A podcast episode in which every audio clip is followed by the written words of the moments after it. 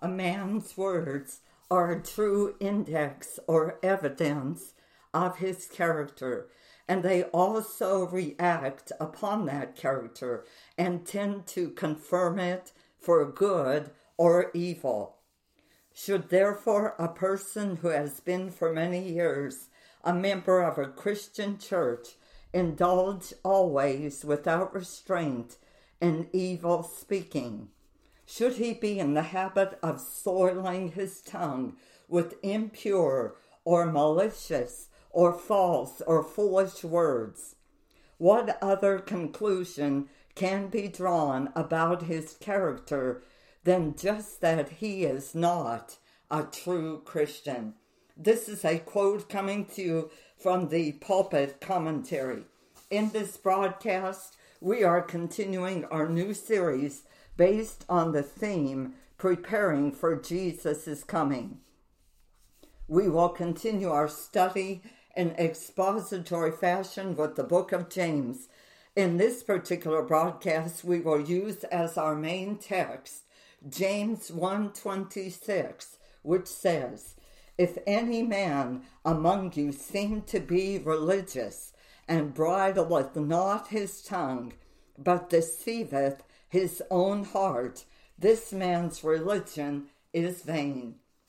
Now, in previous podcasts, we covered James's words where he said in verse 22, for instance, but be ye doers of the word and not hearers only, deceiving your own selves. Then in verse 25, he said, But whoso looketh into the perfect law of liberty and continueth therein, he being not a forgetful hearer, but a doer of the work, this man shall be blessed in his deed. And then in verse 26, he continued on by saying, if any man among you seem to be religious, and bridleth not his tongue, but deceiveth his own heart, this man's religion is vain. Now, I want you to notice that James brings up self deception again. In verse 22, he said, But be you doers of the word and not hearers only, deceiving your own selves.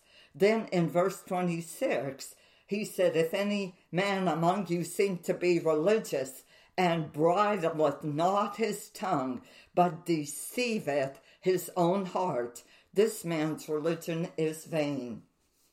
So, what he was saying here is, is that to be a hearer of the word and not a doer is to deceive your own self to delude yourself. Now, in verse 26, he adds that as a Christian, if your life is not changed by the word, in particular in the way you speak, your profession of faith is questionable. Let's look into verse 26 a little bit more closely. James begins by saying, If any man among you seem to be religious. Now, when we hear that word religious or the word religion, we kind of get a bad impression. We think of dead religion. But he is not talking about that. He's not saying that Christianity is a religion. We know that Christianity is a person, the Lord Jesus Christ. It's a personal relationship with the Lord Jesus. But here he uses the word religious. That word religion and then religious, they don't occur often in the New Testament, but they occur widely in the ancient Greek world. And they connote especially outward acts of worship.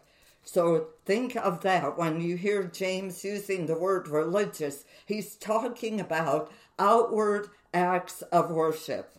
James perhaps uses this term to reinforce his stress on outward works. Remember, he's talking about being doers of the word and not hearers only. he wants to leave no doubt about the practical nature of doing the word. So James is confirming that the externals of religious activity aren't acceptable to God unless accompanied by a holy life and loving service. His objective here is to distinguish between the true worshippers and the hypocrites. If any man among you seem to be religious, to be true worshippers, to be uh, passionate about the Lord, to be in right standing with God. Now, notice the word seem there. There's great emphasis placed on that word. If any man among you seem to be religious. What that means there is, James is saying, if any man among you imagines himself to be religious or pretends to be, he thinks himself, he considers himself to be a true worshiper, or he thinks that this is his character and condition. You know, there's a great deal of seemingness going on in our day today, just as it was back in James' day. Many do, but uh, simply act it out. They're playing it out. They do no more than assume it, being a true worshiper. Mere seemers are frauds. And so we need to be jealously watchful against being a mere seemer.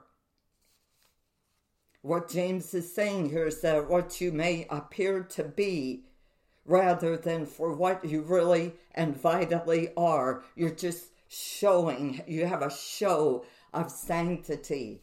If any man among you seem to be religious, you seem to yourself and not to others by your preaching, praying, hearing, and other external duties of Christianity.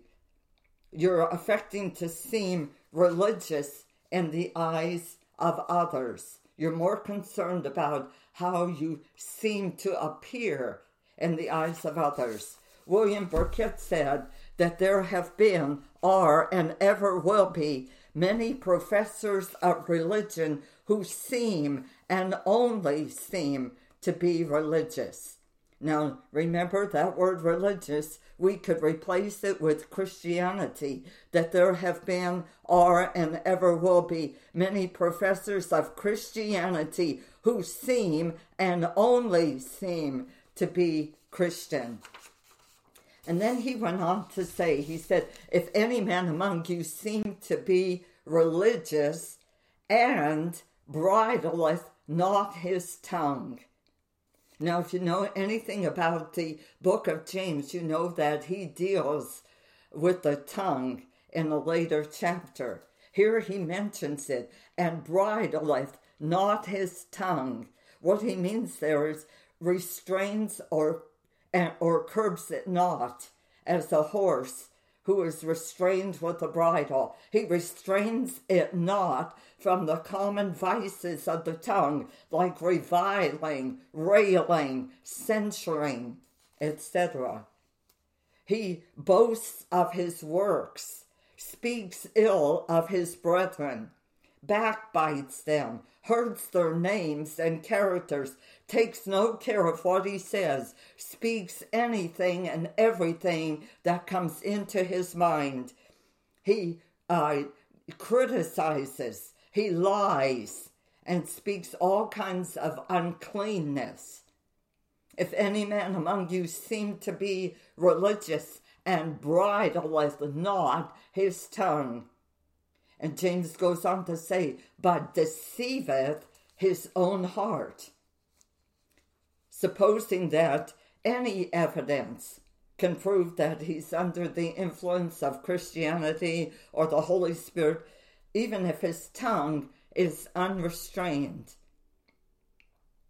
He deceives his own heart into thinking that way that, oh, everything else in my life is under control, and uh, but my tongue isn't. you're deceived. Whatever love, zeal, gift in preaching or in prayer, this one evil propensity will neutralize it all. This is what James is saying here. He says it doesn't matter what other gifts you have, what zeal you have, what passion you have. This one thing, an unbridled tongue, will neutralize it all. That's how important it is. You deceive your own heart in thinking yourself religious when you're indulging yourself in something contrary to Christianity. You profess religion, but you yet you don't control your tongue. James said, You are deceived.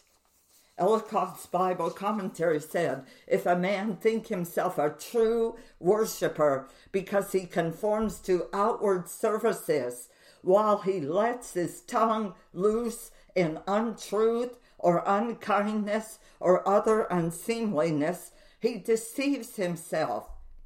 How many people go to church every Sunday or every time it open the church doors are open? but yet they, their tongue is loose in lies, unkindness, unseemliness. James says here that you deceive yourself if that's the case with you. And he went on to add, if any man among you seem to be religious and bridleth not his tongue, but deceiveth his own heart, this man's religion is vain. These are very strong words here, but we need to pay attention because this is God's word. This man's religion is vain, James says. He's saying it's false. Your religion, your profession of faith is false. It's empty of solid truth. It's ineffectual. It's useless to yourself and to others. You see, a vain religion is in show and appearance only. It's much of a show. It's affecting to seem religious in the eyes of others. When you're more concerned to seem religious than to really be so, you just want to appear that you're on fire for God. You want to appear that you're passionate for Jesus. You want to appear that you are a lover of Jesus. But uh, you have a vain religion if you have an ungoverned tongue, censuring, reviling, or detracting others. The Believer's Bible Commentary had an illustration that I would like to share with you. This is what it said The story is told of a grocer who apparently was a pious fraud. He lived in an apartment above his store. Every morning he would call down to his assistant, John, yes, sir. Have you watered down the milk? Yes, sir. Have you colored the butter? Yes, sir. Have you put chicory in the coffee? Yes, sir. Very well.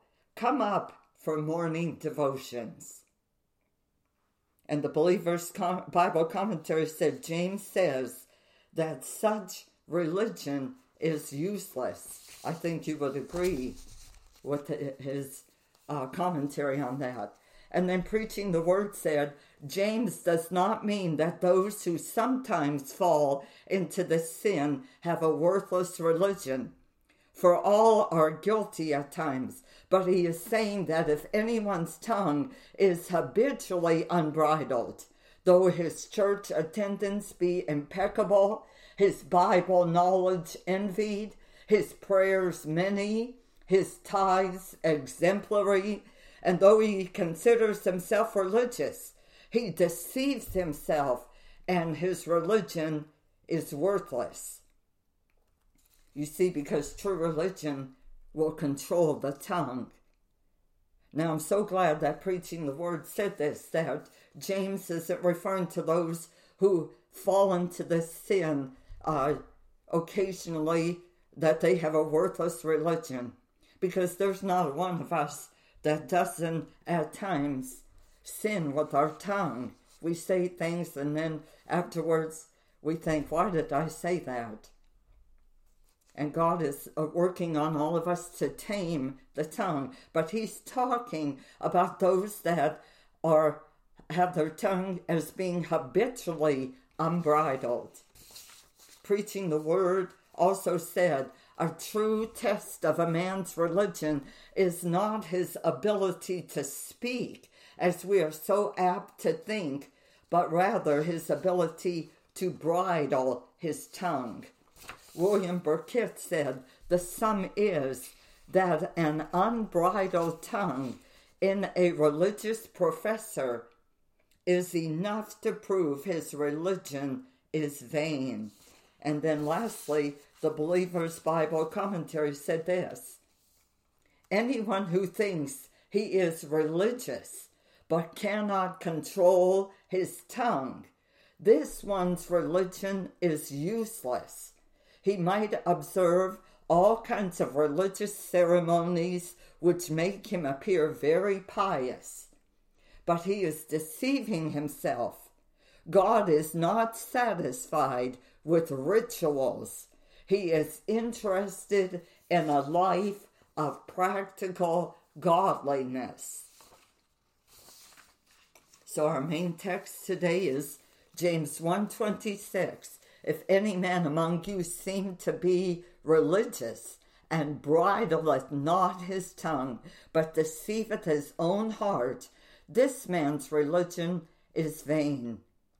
Now we see in Psalm 141 3 that David uh, understood the importance of having a bridled tongue. That's why he prayed, Set a watch, O Lord, before my mouth. Keep the door of my lips. He made that his daily prayer. And then in Psalm 39 1, he made a resolve. He said, I will take heed to my ways, that I sin not with my tongue. I will keep my mouth with a bridle while the wicked is before me. And then Psalm 34 13, he admonished us with these words Keep thy tongue from evil and thy lips from speaking guile. Then we go over to Proverbs and we see that Solomon also understood the importance of having a bridle tongue. He said in Proverbs 13:3, "He that keepeth his mouth speaks sparingly." In Proverbs 21:23, he added, "Whoso keepeth his mouth and his tongue keepeth his soul from trouble." We also see that besides using the word keepeth, uh, we see the word restrain Proverbs 10 19, Solomon said, He that refrains, I'm sorry, refrain, he that refrains his lips is wise. He that refraineth his lips is wise. And then we go over to the New Testament where Peter also understood the importance of having a bridled tongue. In 1 Peter 3:10, he said, "For he that will love life and see good days. Let him refrain his tongue from evil and his lips that they speak no guile. James 126 If any man among you seem to be religious and bridleth not his tongue, but deceiveth his own heart, this man's religion is vain. If you claim to be a doer of God's word, then prove it by manifesting a bridled tongue. If you don't have enough power to control your tongue, then how much grace or power do you really have? What else in your life is out of control? Are you seeming to be in right standing with God? Or are you the real deal? Your tongue will tell, and to what degree. No one wants to have a vain or worthless religion or profession of faith, one that's only in show and in appearance. In order not to have an habitual, unbridled tongue, David tells us, cry out to the Lord to keep the door of your lips. Make that your daily prayer. Lord, keep the, the uh, door of my lips. Set a watch, O Lord, before my mouth. Keep the door of my lips. Then resolve to keep your mouth with a bridle and refrain your lips from evil.